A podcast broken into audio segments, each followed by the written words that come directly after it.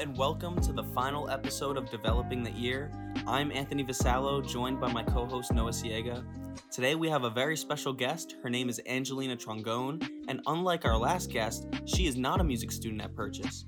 Angelina is a second year psychology major but plays the drums in her free time. Today we'll discuss how music and percussion has shaped her into the person she is today. So let's welcome our guest. Angelina, how are you doing? Hi, I'm good. Donnie, how are you? I'm doing pretty good. And then, of course, my co host Noah is alongside with me. How are you, Noah? I'm doing all right. Glad to be here, bro. Awesome, awesome. Me too. So, Ange, I know it's a you're a little bit different from our last guest because you're not a music student here. So, just before we get into it, just tell me about your first music inspirations when you were growing up as a child. Sure. Um, so like as a kid, I my dad listened to a lot of Alice in Chains. So I have a lot of influence from them for sure, just in terms of like their sound and just really like enjoy that. Uh, Fleetwood Mac and and uh, honestly like early 2000s music too. Like even Miley Cyrus, I do have to say, like I do take a lot of inspiration from her and honestly just the way that she sounds as well. I kind of take a lot of inspiration from sound, like specifically um, just the way it makes me feel. That's interesting because I never really thought of like Miley Cyrus, but now that you, you talk about it, her beats and like all the percussion in like pop music, although I feel like it kind of goes like undercover, all that percussion is very important. And um, I don't know, I feel like it doesn't get a lot of credit. No, do you feel like that's that's kind of like a an answer we haven't been expecting, Miley Cyrus. For sure, definitely not not compared to all the other music we've right. talked about. I would I want to you know ask, and maybe what was your first you know memory with, like with the drums? You know, mm-hmm. since like uh you're saying that these influ- these artists influenced you. Like, what's your earliest memory of like maybe picking one up before you could even like be influenced by them? Yeah. So um so when I was in the car as a kid, and I guess this does kind of go into it because I used to uh, hit the back of my mom's seat in the car and she would be like, stop, stop that, or whatever. And I was like, just kept doing it. And she was like, you know, do you, do you want to play the drums? And I was like, yeah. And I was like six years old. So at the time, you know, I was watching Hannah Montana and I was listening to pop music. So as, as much as it sounds kind of stupid, like you expect it to be like all these old musicians who I really do appreciate and love, I, I like do remember because I started uh, drum lessons when I was six. I only did it until I was like 11. But um, so at that time, I was like wanted to play like Disney Channel music and things like that. But I do, so I do have like a love for pop music and and things like that. I mean, I don't know how you convinced your mom because I literally, my mom tried to get me to play guitar, piano, anything, and I wanted to play the drums, and she would always say, "You're not playing the drums. You're not playing drums. I'm not having that, you know, racket in my house." And so, um, I'm I'm jealous. I'm jealous because I always wanted to play the drums. Yeah, I uh, didn't have a drum set for a while, and and I would go to lessons, and like he'd be like, "Are you practicing?" I was like, "Yeah," but meanwhile, I was just like not actually practicing at all. So because I didn't have a set. Oh, true, true, true. So Angelina, you mentioned that you stopped getting formal drum training at eleven, but obviously you didn't stop playing the drums. So like how did you get back into it? Was there a period where like you actually did stop or like how did you keep it in your life? Yeah. So yeah, so when I hit like 11, I was also doing dance and things at the time and I was doing the play at school. So I had a lot going on and I talked to my drum teacher at the time like, "Hey, like what are you going to teach me from this point on?" He was like, "Honestly, you know all the basics. Now it's time to take it and and go on your own because once you learn like you know patterns and and things like that and you you know like how to drum to a beat it's not really about learning anymore it's about just learning new music and practicing and just getting better. So there's nothing more he was really gonna teach me necessarily about how to do it. So i stopped and and when i got to high school i kind of well before that i kind of like focused on dance and other things and, and when i got to high school they had a rock club which was like a band at school but it wasn't like you know marching band it was like in the suspension room and the, and the drum set was in a cage and I was like, oh. what what is this? And then I went to like the first meeting and I met this girl Ashley who now was my best friend of like all these years and she's actually um, a musician right now. She went on tour with, with Alice in Chains actually and um, Evanescence and, and people like that. So I met like all these kids and my friend Kira who like all had this passion of like playing rock music together.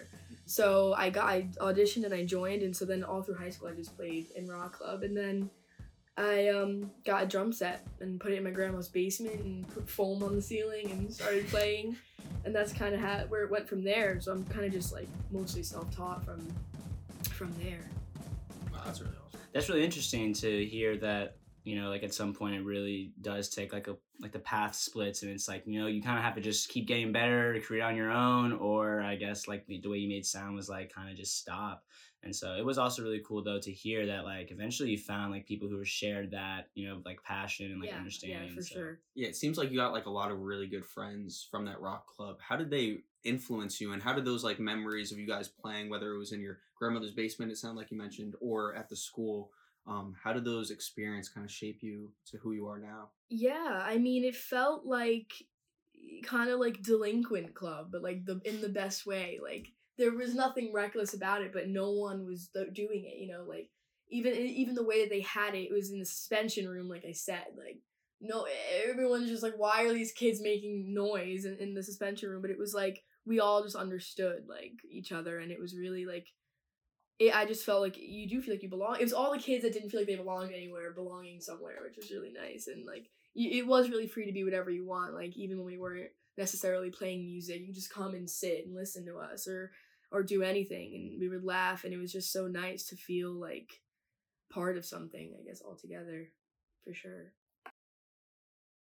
Angelina, even though you're not a conservatory, a music conservatory student here at Purchase, you still use the drums as an outlet. Just tell me more about that. How do you do that? Yeah, so um, I didn't stop after high school. I kind of, you know, a- after I graduated and everything, it was kind of like a little like thing where you you leave all your friends and you go your own way. And my best friend went off to go do music, and I was kind of like, you know, I don't. It's so it is so important to me. I, I never want to lose that. And um, honestly, I really use it to make connections. Like, for example, I met um, a friend here just by playing drums in the quad, and, and she came up and was like, "Hey, you know, can I join you?" And it's like, you just you just make so many connections, and it's like it, it just bonds you together. Like I, I I try I tried to make a lot of bands in high school, like my own bands, um, and just like play together and playing with people is probably my favorite thing to do. Just like collaborating and seeing where like you just connect to people without even really knowing. You just get together and make music and it's really cool. And just playing alone i, I just enjoy getting better and, and like kind of just it's kind of meditative you know like like anything else. Anything else you're just focusing on the song and what it sounds like and how you're doing it and uh, you can get creative and it's just a nice way to like escape.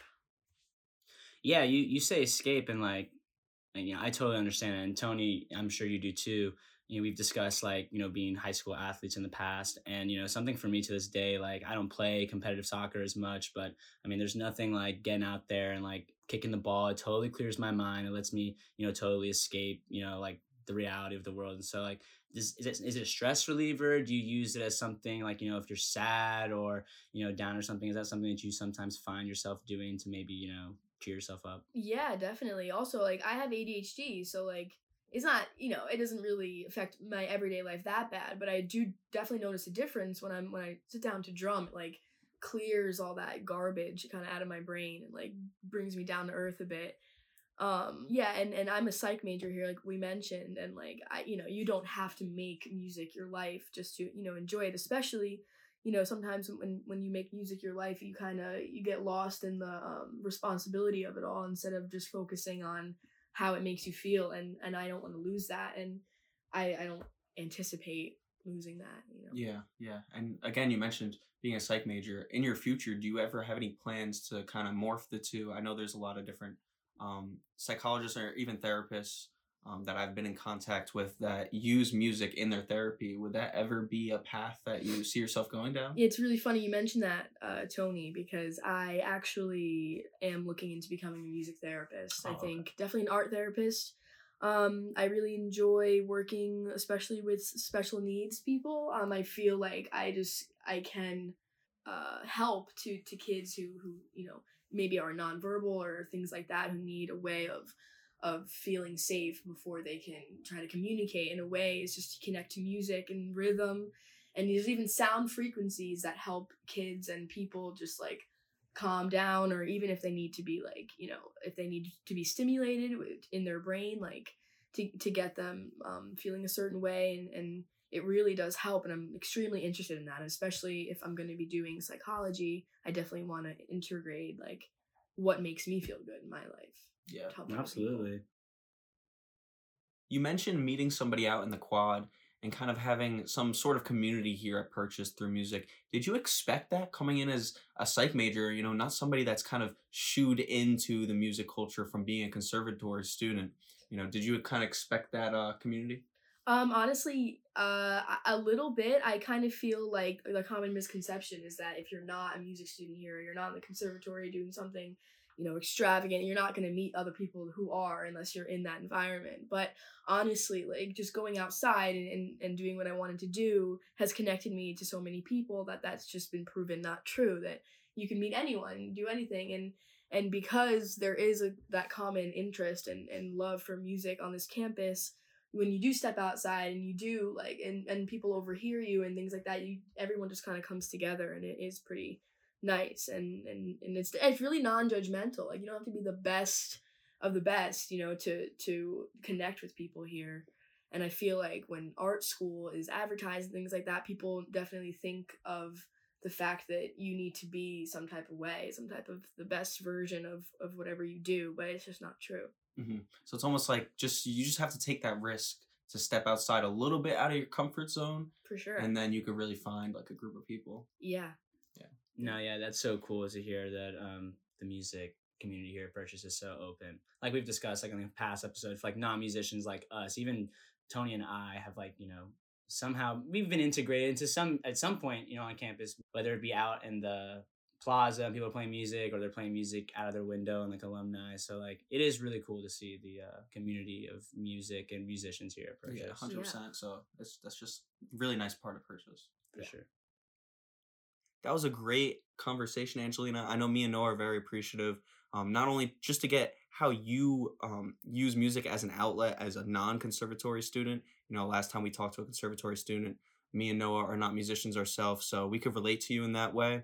And it's just really cool to hear that um, people outside of the Conservatory of Music here at Purchase are still demonstrating a creative outlet. So, just before we leave, anything uh, that you want to say?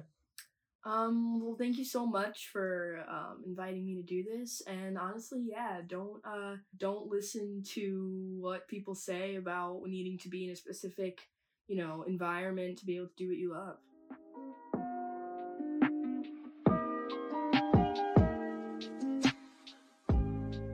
Thank you so much for joining us on our final episode of Developing the Ear. Noah and I have had a great time uh, recording these for you guys. Hope you learned a lot. As always, it's been your host, Anthony Vasallo. And I'm Noah Ciega. Thank you so much for listening with us. Bye.